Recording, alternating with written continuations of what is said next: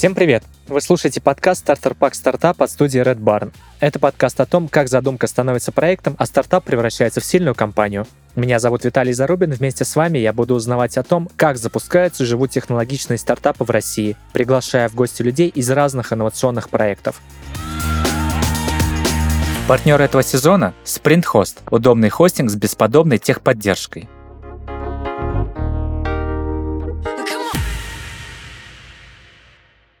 И сегодня у меня в студии Анастасия Барджиева, директор аналитического отдела стресс-фри ай ти-студии «КармаСофт». Анастасия работала с ЕПАМом, СБЕРом, Ростелекомом, Асконом. Она заняла первое место в конкурсе от правительства Санкт-Петербурга «Лучший инновационный продукт» и принимала участие на выставках Экспо.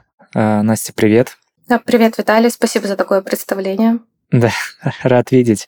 Расскажи для наших слушателей, чем ты занимаешься. На текущий момент я являюсь руководителем отдела аналитики, как ты уже и сказал, в ай ти-студии «КармаСофт». А также активно участвую в разработке нашего собственного продукта. Это продукт Carmon, репутационный агрегатор. Угу. А что ты делаешь в рамках этого продукта? То есть у тебя какая-то группа людей в, в, в управлении, правильно я понимаю? Здесь могу сказать, что закрываю несколько ролей. На данном проекте я mm-hmm. закрываю несколько ролей аналитиков. Это бизнес-аналитика, системная аналитика. А также курирую сам процесс производства продукта. Это декомпозирование задач для разработки, это приоритизация этих задач, контроль их выполнения. Как-то так. А основная цель вообще можешь рассказать именно в аналитике? То есть какая суть? Вот у вас есть внутри продукт, вы над ним работаете. А кто владелец продукта? Здесь я, наверное, уточню по поводу вопроса, потому что э, угу. есть э, стандартные методологии, да, по которым э, команды работают внутри продукта. Это вот гибкая методология, угу. да, где есть определенные роли, где есть владелец продукта, есть скрам-мастер и так далее. Если мы говорим вот в рамках этой концепции, то здесь я могу сказать, что у, на нашем проекте Carmon роль владельца продукта у нас несколько раздвоена. С одной стороны, есть я, которая часть функционала владельца продукта реализовываю, и есть наш лид разработки, по совместительству си ти о нашего «КармаСофт». Он занимается непосредственно технической, архитектурной частью. То есть, получается, ты как владелец продукта выступаешь? В какой-то степени, да. Здесь дело в том, что наша особенность конкретно этого продукта, то, что он является наш собственным. И здесь функционал связи с непосредственным заказчиком, урегулирование каких-то моментов, согласование требований, понимание желаний, оно здесь не требуется, потому что в данной ситуации мы являемся источником этих требований. Угу. А на основе чего требования выдвигаешь? Ну, то есть, это понятная история, что у вас свой продукт, значит, ты как аналитик и владелец продукта достигаешь определенных целей. Расскажи более подробно, как это происходит изнутри, то есть, кто ставит, например, задачи, какие цели преследуете, чуть более раскрой, пожалуйста, вот предметную область. Ну, здесь источником требований на самом деле могут выступать разные лица. Как правило, их называют в этих проектах стейкхолдерами. Это любые лица, которые могут каким-то образом влиять на проект, на результат. Соответственно, у нас это си и о Максим Кузьмин, это наш технический директор, это в том числе я. Что здесь происходит? Допустим, к нам приходит какая-то идея от нашего си и о о том, что вот было бы круто реализовать такой-то функционал. Угу. Дальше уже э, мой выход, грубо говоря, как бизнес-аналитика. Здесь я начинаю исследовать рынок, смотреть, а где же такой функционал уже присутствует, а как он реализован, а как пользователи реагируют на этот функционал. То есть собираю какую-то обратную связь, смотрю, насколько это действительно поможет нам э, стоять увереннее в своей нише в рынке, и, соответственно, уже отталкиваясь от этой информации, базируясь на ней, уже прорабатываю наше собственное решение, которое будет уникальным в рамках нашего проекта. Угу. Спасибо большое за пояснение. Так гораздо подробнее стало понятно, чем занимаешься. А вот э, ты формируешь бизнес-требования, по большому счету, правильно я услышал? Или ты скорее ресерчишь э, рынок на предмет того, где они уже встречаются, такие требования? Нельзя сказать, что я делаю какую-то часть работы, да, это все-таки совокупность угу. каких-то действий от меня, направленных в сторону формирования этих требований. Это касаемо бизнес-части моей работы.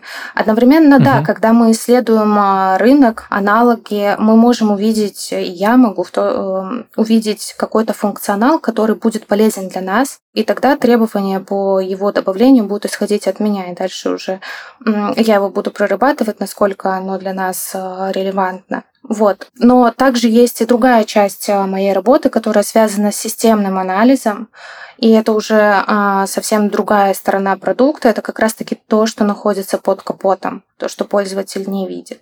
Расскажи вот более подробно, я как раз-таки так понимаю, что под капот мы залезаем после того, как вы сформировали бизнес-требования, нашли аналоги на рынке и начали уже более системно прорабатывать фичи? А, да, я здесь, наверное, для того, чтобы вот в полной мере объяснить, что это такое и как с этим вообще работать.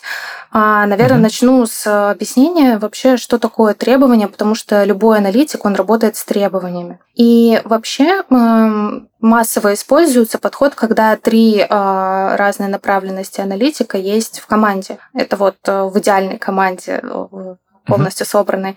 Это бизнес-аналитик, это ю экс-аналитик и это системный аналитик. А, так вот, каждый из а, этих аналитиков, он работает с требованиями. Но вот а, есть общепринятая классификация требований, и она, кстати, хорошо описана у Карла Виггерса в книге. Так вот, он выделяет три уровня требований. Требования бизнес-уровня. Как раз-таки на этом уровне находятся глобальные цели создания продукта, проблемы, которые продукт решает. А следующий уровень, он уже мы спускаемся ниже, и это а, требования пользовательского уровня. И здесь угу. находится ожидание обычных конечных пользователей от этого продукта, то есть потребность людей. И самый низ – это требования системного или функционального уровня. Собственно, как этот продукт должен быть устроен внутри под капотом. Угу. Соответственно, для каждого уровня требований есть свой источник требований и существует свое направление в аналитике. То есть за каждым этим уровнем огромный мир на самом деле. Каждый э, аналитик в своем, на своем уровне обладает уникальным набором методов и инструментов, которые применим только вот, э, на данном уровне, и э, определенный набор знаний. Так вот и получается, что бизнес-аналитики, они помогают компаниям понять, какие изменения и улучшения нужно внести, чтобы достичь поставленных бизнес-целей. Они работают угу. и фокусируются на анализе бизнес-процессов и потребностей компании, то есть бизнеса. Они работают над определением проблем, выявлением возможностей для оптимизации, разработкой требований к этим процессам. И они как раз-таки находятся на уровне бизнес-требований. Дальше, если спускаться ниже, то здесь у нас ю экс-аналитики, которые фокусируются на анализе пользовательского опыта. Они изучают поведение, потребности пользователей конечных. Они анализируют данные о взаимодействии с продуктом, проводят различные исследования, тестирования и таким образом определяют, как же сделать так, чтобы продукт стал более удобным и привлекательным для пользователей. Соответственно, они обеспечивают успешный пользовательский опыт, они работают с ожиданиями пользователя и находятся на уровне пользовательских требований. И вот самый низкий уровень, подкапотный как раз-таки, там находится системный аналитик. Он находится на стыке бизнеса и команды разработки, разработчиков. А системные аналитики анализируют требования, которые спустились от бизнеса и от пользователей, и далее разрабатывают, прорабатывают ту систему, которая будет соответствовать этим реальным потребностям. Аналитики системного уровня, они уже должны обладать техническими знаниями. Они занимаются разработкой общей архитектуры этой системы, разрабатывают архитектуру хранения данных, определяют структуру компонентов, как эти компоненты будут между собой взаимодействовать, способы интеграции. Такой подход, когда присутствует системный аналитик в команде, он позволяет собрать, спроектировать техническую документацию, на которую могут опереться разработчики. Соответственно, это угу. ускоряет сам процесс производства и позволяет запараллелить связанные процессы в разработке. Когда разработчики смотрят не друг на друга и не отталкиваются друг от друга, а они опираются на документацию, где для каждого из них уже понятно, что делать. какой алгоритм выстроить. Спасибо большое, что так подробно описала. У меня сразу сложилась в голове картинка уровней требований, зачем оно же, кто заказчик. Такой вопрос сразу возникает, там, начиная, наверное, с самого низкого уровня системных требований. Э, звучит так, что это задача там тимлида. То есть у меня возникает вопрос, а все-таки аналитик — это функция либо роль? Вот как ты считаешь? Наверняка тоже часто сталкивалась с таким вопросом. На самом деле очень интересный вопрос, и я на него не могу ответить однозначно. Почему? Потому что, опять же, то, что касается системного анализа, здесь действительно часть функции может взять на себя скорее архитектор. Да, он может uh-huh. совмещать в себе функционал лида технического, си ти о и так далее. Но чаще всего это, опять же, те люди, у которых много разных задач, и они прям масштабные. То есть нужно определиться со стеком технологий, нужно обоснованно сделать этот выбор, проанализировать эту сторону. Системный же аналитик, он прописывает каждый алгоритм до таких подробностей, что каждую единицу данных, начиная от пользователя, потом переходящую в базы данных, какие-то вычисления, и потом, что происходит с этой переменной, описывает уже системный аналитик. То есть это настолько... Ну, то есть вопрос деп... детализации, да, скорее. Да, да. Здесь, на самом деле, чаще всего лиды, архитекторы, они определяют общий, вер... общий вектор, куда мы идем. Условно, uh-huh. при выборе базы данных он говорит, что а, мы работаем с эм эс эс ку эль потому-то, потому-то. Все, мы ее включаем, uh-huh. и уже отталкиваясь от этой информации, системный аналитик идет и строит реляционную модель базы данных, э, описывает логическую схему, прописывает каждую таблицу, как будет называться та или иная, тот, тот или иной столбец, какого типа данных он будет.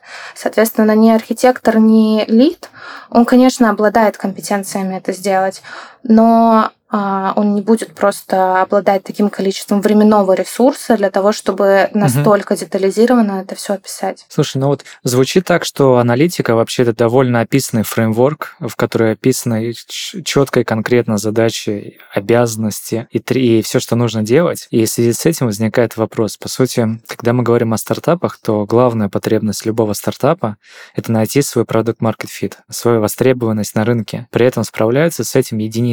Как ты считаешь, вот исходя из своей экспертизы, в чем основная, основная проблема? Почему не удается найти все-таки то, куда, кто, куда нужно копать? Не туда копают, или не то копают, или не то делают? Ну, во-первых, я, наверное, отмечу, что важно гореть идеей стартапа. Да? Нужно настолько ей гореть, что вдохновлять людей вокруг, вдохновлять свою команду, чтобы она тоже горела. Потому что стартап — это очень много работы, и часто работа будет непрофильная. Поэтому очень важно, чтобы была мотивация. А во-вторых, здесь уже более как раз-таки техническая часть — это важно проверить идею всегда, провести аналитику, некое discovery. Нужно понять состояние рынка, изучить аналоги, понять будущих пользователей, выяснить их потребности. Но тут тоже я бы хотела сделать небольшую ремарку. Наверное, не стоит сильно углубляться в аналитику на первых этапах, особенно если это стартап, потому что это может затянуться действительно. Но важно при помощи анализа выбрать вектор и как можно скорее начинать действовать. Действовать, проверять свои идеи, гипотезы уже в поле. На, на пользователях. И тогда, только пробуя, ошибаясь, корректируя, можно прийти к хорошему результату. Кстати, вот в голову пришла следующая проблема, тоже с которой часто сталкиваются стартапы, на мой взгляд. Это слишком широкий спектр потребностей. Когда команды хотят удовлетворить слишком много потребностей пользователей, а это часто приводит к размытости и неэффективности продукта. Часто стоит начинать с более узкой ниши и постепенно масштабировать.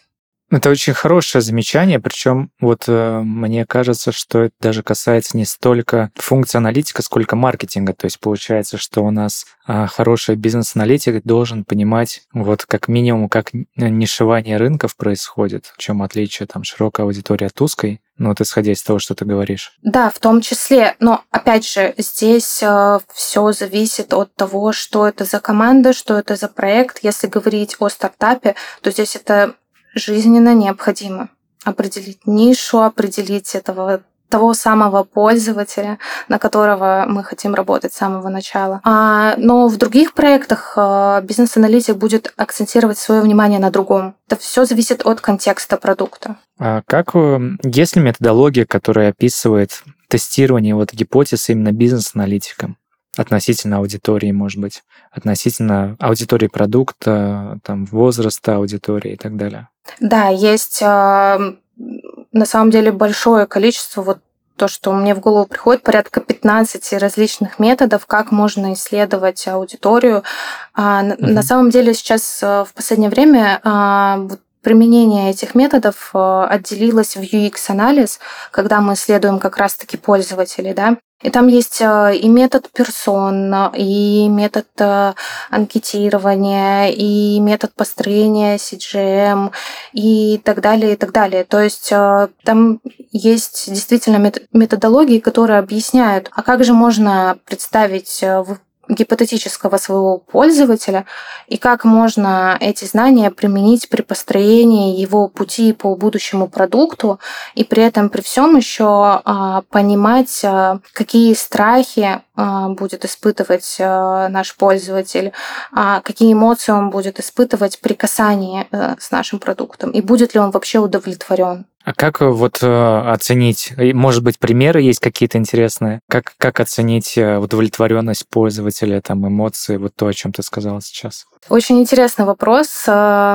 Ну, опять же, это применение методологии, и здесь любую нашу гипотезу мы должны будем протестировать, а протестировать ее как? Это выпустить эм ви пи продукта, вот, uh-huh. минимально жизнеспособный продукт, запустить его в поле на какую-то узкую аудиторию и собрать обратную связь. Обратная связь на самом деле очень важна, и часто я вижу, что ей пренебрегают, но это очень важно, получать обратную связь, может быть, даже анкетировать пользователей, если есть такая возможность, если это какой-то, допустим, продукт, на который мы можем установить какой-то опрос, и с помощью этого опроса мы уже сформируем понимание, как же пользователю понравилось. Да, можно под, подключать разные инструменты, которые также определяют, как пользователь себя вел на страничке браузера, куда он нажимал, где он останавливался, что он пропускал и так далее.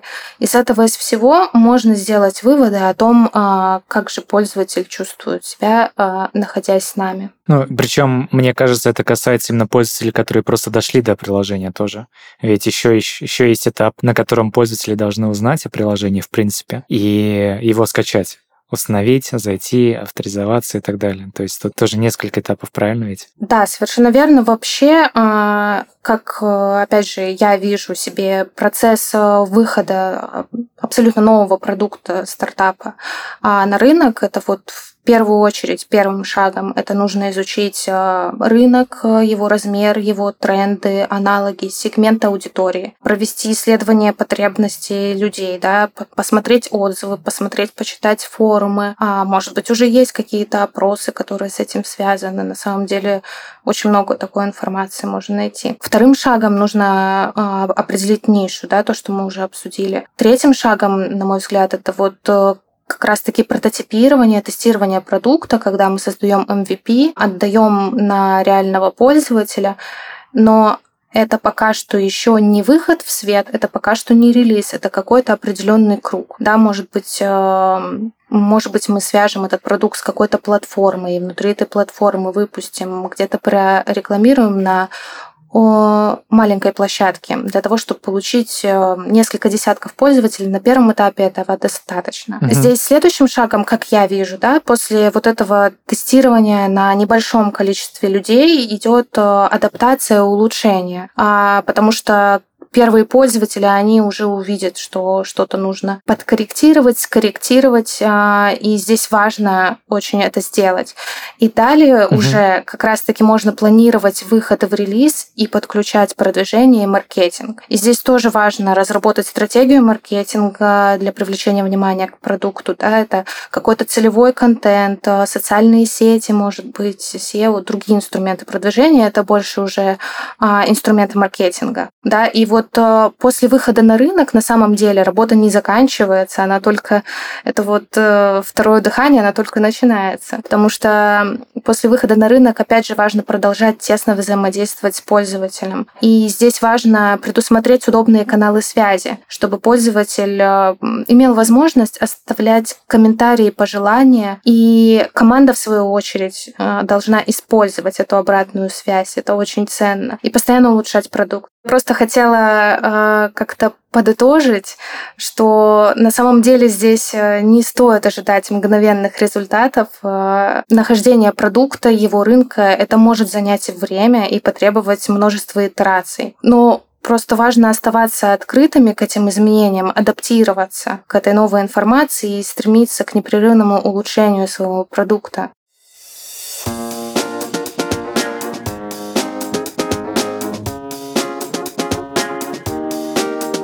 Некоторые стартапы так прочно укоренились в нашей жизни, что мы начали забывать, что когда-то они казались нам настоящей фантастикой.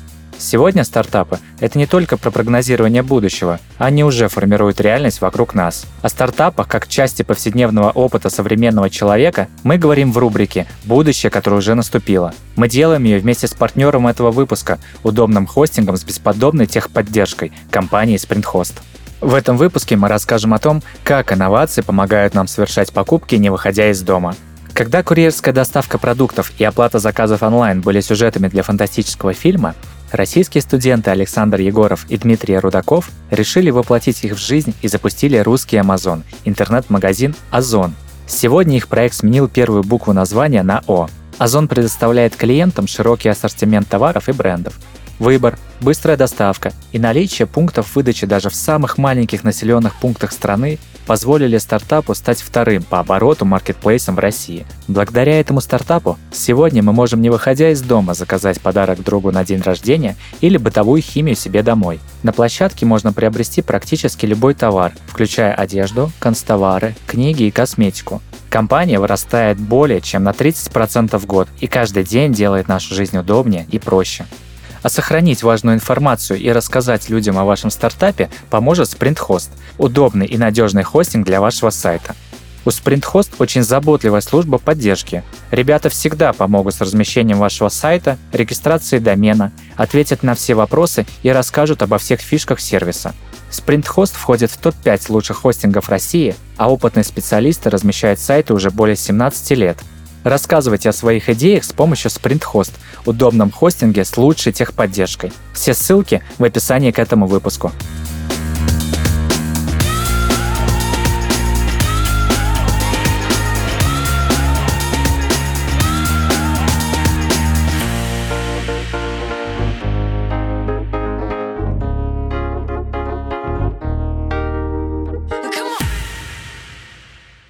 Я тут, мне даже возразить нечего. Единственное, что хочется отметить, вот мне интересно, как ты считаешь. Я до этого сказал, что кажется, что аналитик — это именно функция, а не роль. И вот то, что ты описываешь, на самом деле очень часто э, обязанности продакт-оунера, либо там сео, то есть человека, который отвечает за продукт, он, по сути, отвечает за бизнес. И кажется, что здесь просто появляется сторонний человек, у которого есть второй взгляд на, на то, как должны происходить вещи.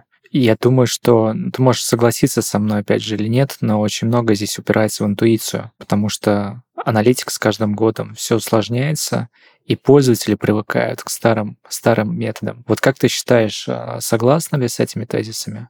Да, скорее я согласна, потому что действительно какая-то бизнес-чуйка, вот эта интуиция в бизнесе, это очень важно, и часто это является результатом личного опыта, знаний. Но, однако, я все равно хочу выделить важную роль бизнес-аналитика, потому что он основывается не только на бизнес-чуйке или на своем собственном опыте. Бизнес-аналитик, он предоставляет какой-то объективный взгляд на ситуацию и базирует угу. свои выводы на данных, фактах, на анализе, а не только на интуиции. Ведь это очень важно, потому что иногда нам может казаться совершенно несуществующие вещи. Поэтому бизнес-аналитик, он помогает выявить реальные потребности клиентов, бизнеса, и не только на основе личного опыта. И более того, бизнес-аналитик несет еще одну важную функцию. Он переводит бизнес-потребности в тот язык, который дальше уже поймет системный аналитик или техническая команда. Это тоже свои инструменты, свои методологии представления, интерпретации этой информации. А это какие-то блок-схемы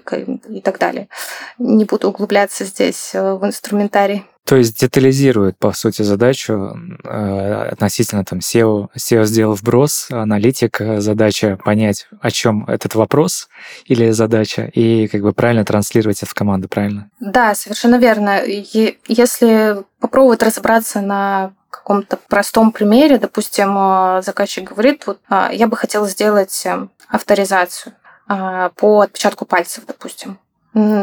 Бизнес-аналитик берет и рисует вполне конкретный алгоритм, в котором участвуют система и пользователи, и прописывает для каждого, для каждого участника, что происходит, когда, допустим, пользователь приложил палец, система отправляет запрос в базу данных и так далее. Что делает база данных, когда получила этот запрос, и так дальше по цепочке. То есть бизнес-аналитик, uh-huh. он обладает такими навыками для того, чтобы вот этот вот э, общий запрос от бизнеса, хочу, чтобы у меня была авторизация по отпечатку пальца, а бизнес-аналитик так его формализует, чтобы у технической стороны не осталось вопросов, а что же за этим стоит. Uh-huh.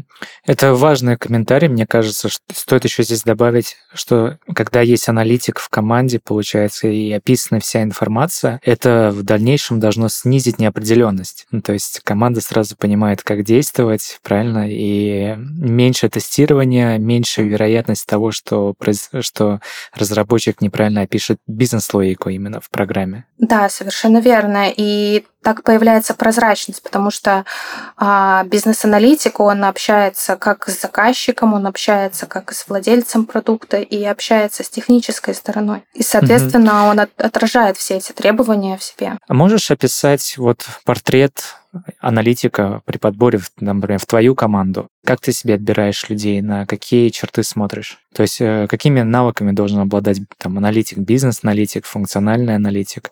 Интересный вопрос. Опять же, думаю, что для меня в первую очередь важны ценности человека. Очень важно, чтобы они совпадали с нашими, как, например, стремление принести пользу конечному пользователю, заказчику, бизнесу, неважно, но чтобы вот а, работа, которая производится, она была полезна. Угу. А, также важно увидеть в кандидате стремление к совершенствованию, к улучшению, к развитию, и в том числе гибкость. А, Также для меня очень важно наличие системного мышления, высокоразвитая логика. Так, идеальный аналитик, в моем представлении, он способен увидеть большую картину и понимать, как различные факторы взаимодействуют друг с другом. Он может анализировать сложные системы, связи между ними и выявляет глубокие причинно-следственные связи. Системное мышление в таком случае помогает ему анализировать эти сложные ситуации и находить эффективные пути решения, которые могут учитывать множество переменных, которые нужно а, всегда держать в голове. Это должен быть также ответственный человек, который принимает решения не, на, не, не только на основе интуиции своего опыта, но подкрепляет это все а, внимательным изучением аргументов и даже поиска факторов. А, Также отмечу, что идеальный аналитик, он должен обладать хорошими коммуникативными навыками, потому что часто этот человек является связующим звеном между несколькими членами команды. Из этого вытекает, что он должен уметь работать в команде, должен быть командным игроком. Что касается хард-скиллов, здесь на самом деле все просто, каких-то высоких требований в моем понимании нету, потому что просто должно быть базовое понимание архитектуры информационных систем, процесса создания программ и так далее. А в остальном технологии очень быстро развиваются, и мы, нам всегда приходится обучаться, поэтому каких-то специфических критериев нет, просто важна способность находить информацию и быстро ей обучаться. Наверное, как-то так. А какой бэкграунд должен быть у этого человека? Ну, то есть, чтобы работать с базами данных, нужно понимать, как они устроены. То есть, это, получается, бывший разработчик или там, проектный менеджер? Не обязательно. Это может быть бывшим разработчиком. Допустим, я никогда не разрабатывала, никогда не писала код. Uh-huh. Вот. Но это не исключает того, что я могу быть системным аналитиком, понимать, как работает база данных, как с ней работать. Ну вот как раз-таки то, что касается таких основ, как базы данных, как архитектура, ПО, вообще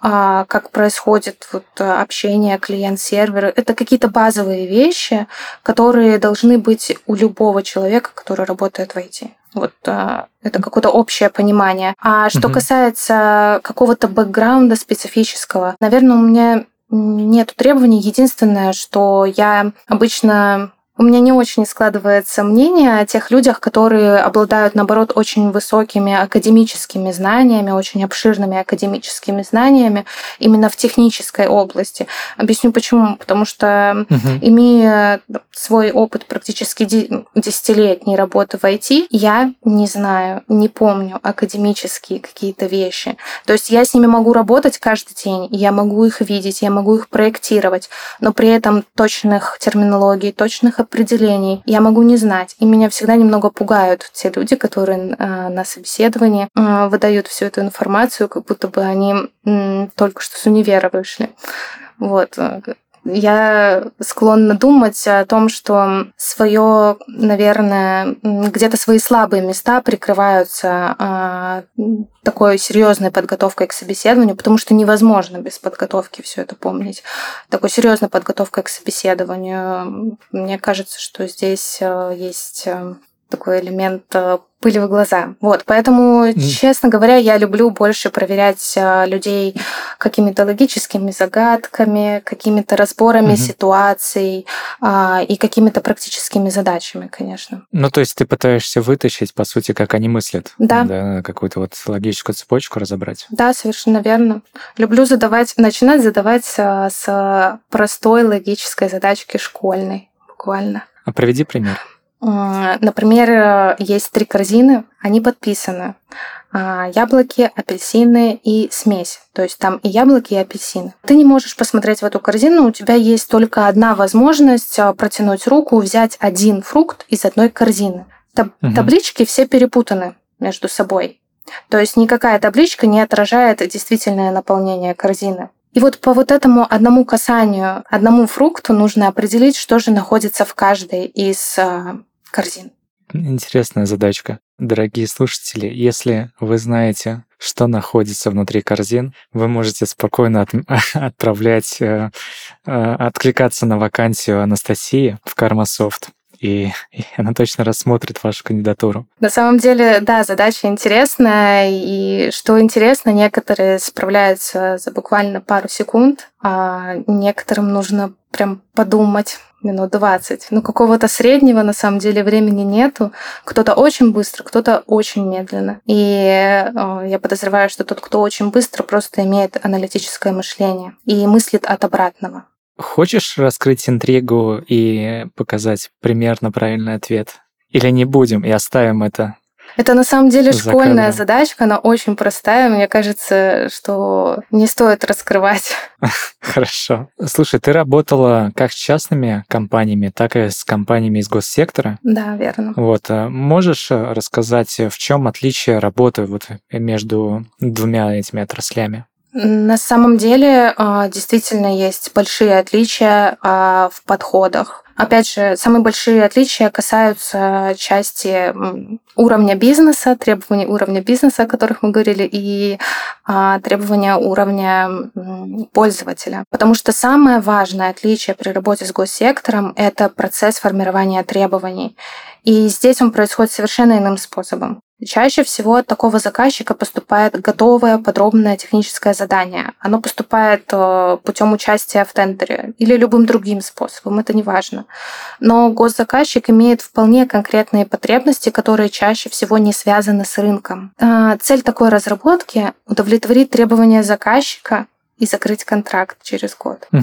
И в данной ситуации практически не встречается бизнес-аналитики со стороны исполнителя, то есть команды разработки, потому что нет необходимости исследовать рынок конкурентов, формировать перечень функционала, искать нишу и так далее. Также здесь часто упускается ю экс-аналитика, как я уже сказала, потому что часто для таких проектов нет задачи удовлетворить пользователя, предложить ему самое удобное решение. Чаще всего, если это связано с госпроектами, у пользователя нет другого выбора. Да, условно, у нас есть госуслуги, альтернативы у нас нет, угу. и какими бы госуслуги не были, ими бы все равно пользовались. А... Ну, звучит не очень хорошо. И, и как быть в этом, в этом случае?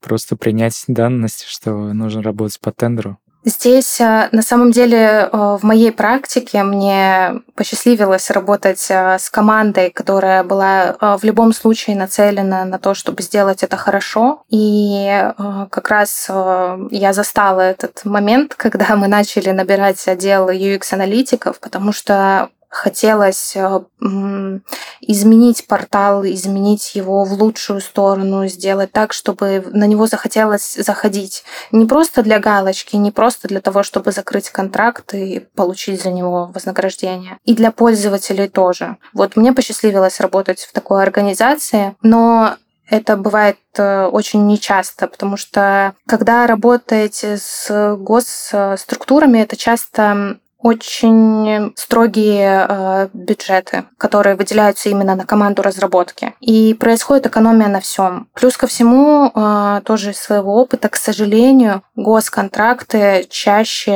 Э, Они очень большие. Требуется реализовать очень, очень большой функциональный блок за сжатые сроки. А в таком случае команда, которая реализовывает проект, она будет вкладываться в разработчиков скорее, чем в аналитиков. Вот. И угу. здесь на самом деле даже для таких проектов может выбираться классический стиль разработки, который уже редко встречается, но здесь бывает целесообразно каскадный стиль, да, вместо гибкого стиля, который используется для коммерческих проектов. Потому что, как мы уже говорили, на коммерческих проектах здесь важна прибыль, рост, удовлетворение потребностей клиентов, конкурентоспособность. То есть все эти вещи, они свойственны именно коммерческим продуктам, а не гос. И тут наши слушатели такие, в смысле waterfall? Как это возможно? Весь мир уже живет agile, а вот оказывается, что есть, можно еще использовать старые методологии. Для меня это в какой-то момент было прям шоком. А он не такой плохой, у него есть свои плюсы и преимущества на самом-то деле. Потому что когда есть вполне конкретные, понятные требования, вам не нужно их изменять, у вас просто нет источника требований, который бы их постоянно менял. Они четко очерчены. И более того, на госпроект это могут быть не только требования из идеи какой-то, а это могут быть требования от законодательства, соответственно, которые вообще никогда не двигаются. Поэтому здесь, на самом деле, гораздо более целесообразно использовать каскадную методологию часто. Да, почему нет? Спасибо большое, что так детально пояснила. Вот, и мне очень понравилось про то, как ты пришла в итоге к waterfall в сравнении с agile. Слушай, как бизнес-аналитик ты наверняка много сталкивалась с различными нишами, и мне бы с тобой, наверное, хотелось тебя послушать, если бы ты рассказала, сделала такой микро, может быть, обзор или микроразбор какой-нибудь хайповой истории. Какая тебе там приглянется? Может, Тесла? Не знаю, что тебе больше на душе лежит. Как ты на это смотришь? Да, давай рассмотрим, например, Airbnb. У меня как раз сейчас проект, Давай. который немного с ними связан, поэтому я изучила, в принципе, их историю. Как мы все знаем, я поясню, может быть, кто-то не знает, это онлайн-платформа для аренды жилья у частных лиц.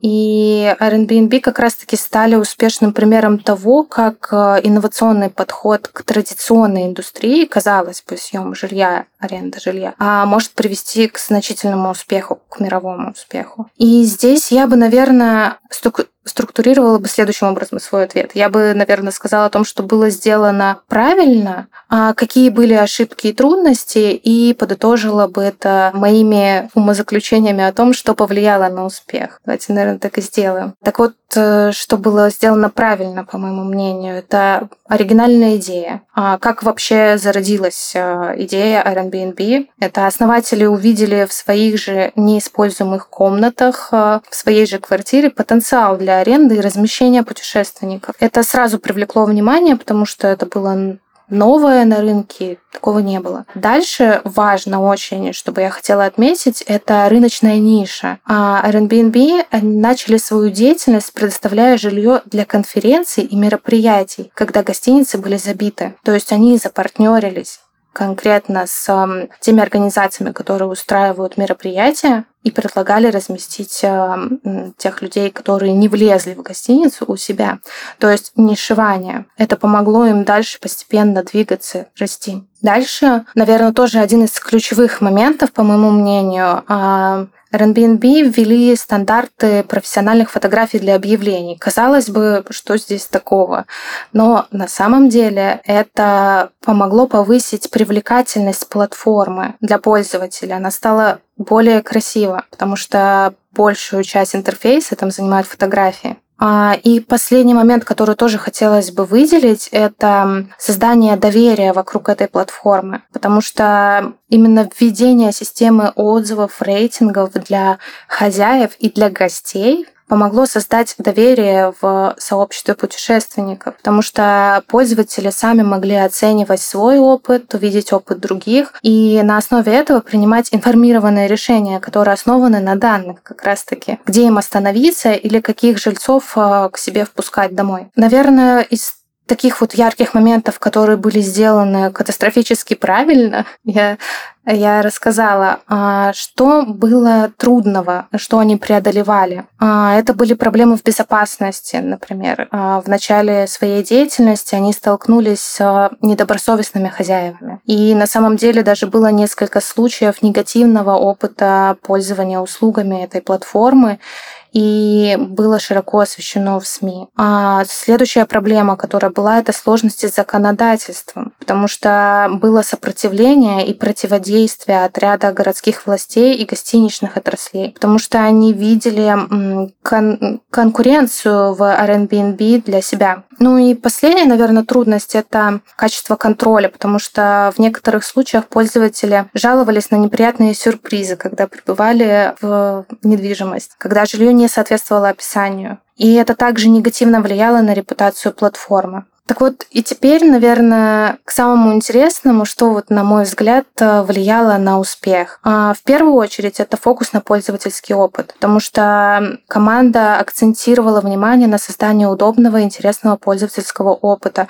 Многие из нас пользовались этим приложением, и это, конечно, восторг. Все интуитивно понятно, ничего лишнего, супер. Этого бы не случилось, если бы они не пробовали, не меняли, не адаптировали и не пробовали бы опять. Следующий фактор, на мой взгляд, это то, что Airbnb развивала свое сообщество, где пользователи могли делиться отзывами, рекомендациями, и это создавало доверие к этому продукту. Следующий фактор – это то, что команда решала проблемы и начинала сотрудничать. Таким образом, были решены проблемы с безопасностью и недобросовестными хозяевами, потому что улучшила систему контроля, вот эти вот отзывы и так далее. И с другой стороны, они начали сотрудничать с городскими властями. Тем самым это помогло им расширить свою географию и стать глобальнее. Ну вот, подытожив это все, я могу сказать, что вот эта вот история Airbnb показывает, насколько важно акцентироваться на опыте пользователей, насколько важно реагировать на обратную связь, насколько важно быть гибкими в решении проблем. И вот это может закончиться такому глобальному успеху в сфере технологических стартапов. Слушай, очень крутая история. Спасибо, Настя, что поделилась ей. Мы, конечно, все знаем э, со слушателями, что такое Airbnb, но и Денис, наверное, знает, за счет чего именно она стала тем, что есть сейчас. Мне очень понравилось вот именно блог про фотки, про регулирование государственное. И тут э, есть такая была фраза раньше: применение по обратной связи. Это когда есть обратная связь от клиентов, либо просто ты понимаешь, что здесь есть какой-то пробел, и этот пробел, собственно, закрывается. Открывают. Мне кажется, это самый лучший, может быть, опыт или пример применения этого опыта в продуктовой разработке, когда есть какая-то петля обратной связи, и на фоне нее мы принимаем решения. Меня это больше всего, во всяком случае, впечатлило. Да, согласна, это очень важно, да. Куда дальше двигаешься? Что дальше хочешь, хочешь делать? Вот сейчас у тебя проект, ты, по сути, владелец продукта. Куда смотришь? Может быть, у тебя есть какие-то свои цели, задачи? Куда хочешь двигаться дальше? А, ну, в первую очередь, это, конечно, движение в сторону развития, роста нашей студии. Очень хочется расширять нашу команду, получать больше интересных, больших, высоконагруженных проектов, потому что в нашей команде есть компетенции для того, чтобы решать самые сложные задачи. Собственно, создание этих уникальных продуктов на рынке. Это вот очень хотелось бы.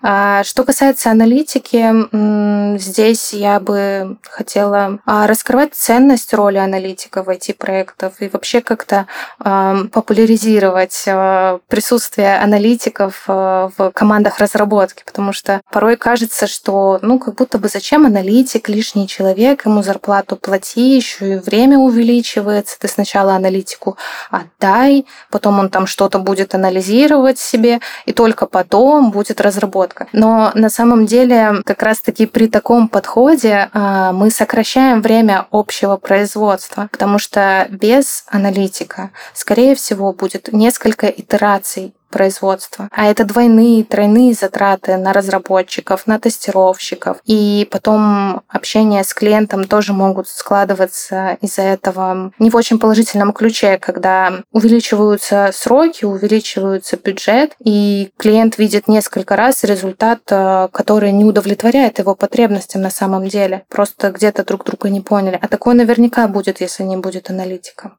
Спасибо тебе большое, что поделилась. Я согласен с тем, что что надо, конечно, нести знания в массы, рассказывать зачем, почему и для чего.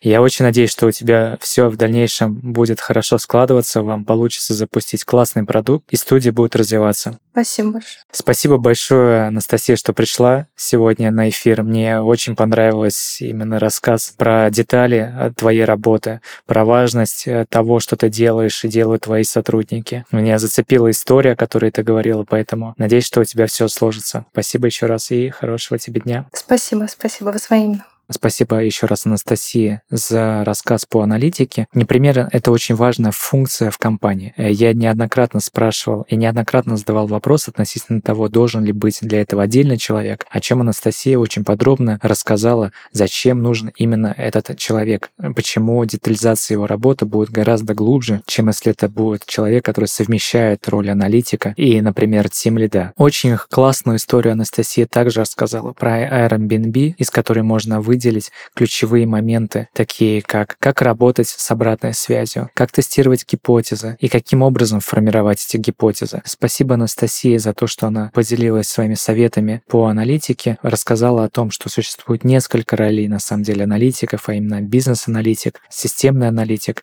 и ю экс-аналитик. И у каждого есть свои задачи. Поэтому спасибо еще раз и всем хорошего вечера. Пока.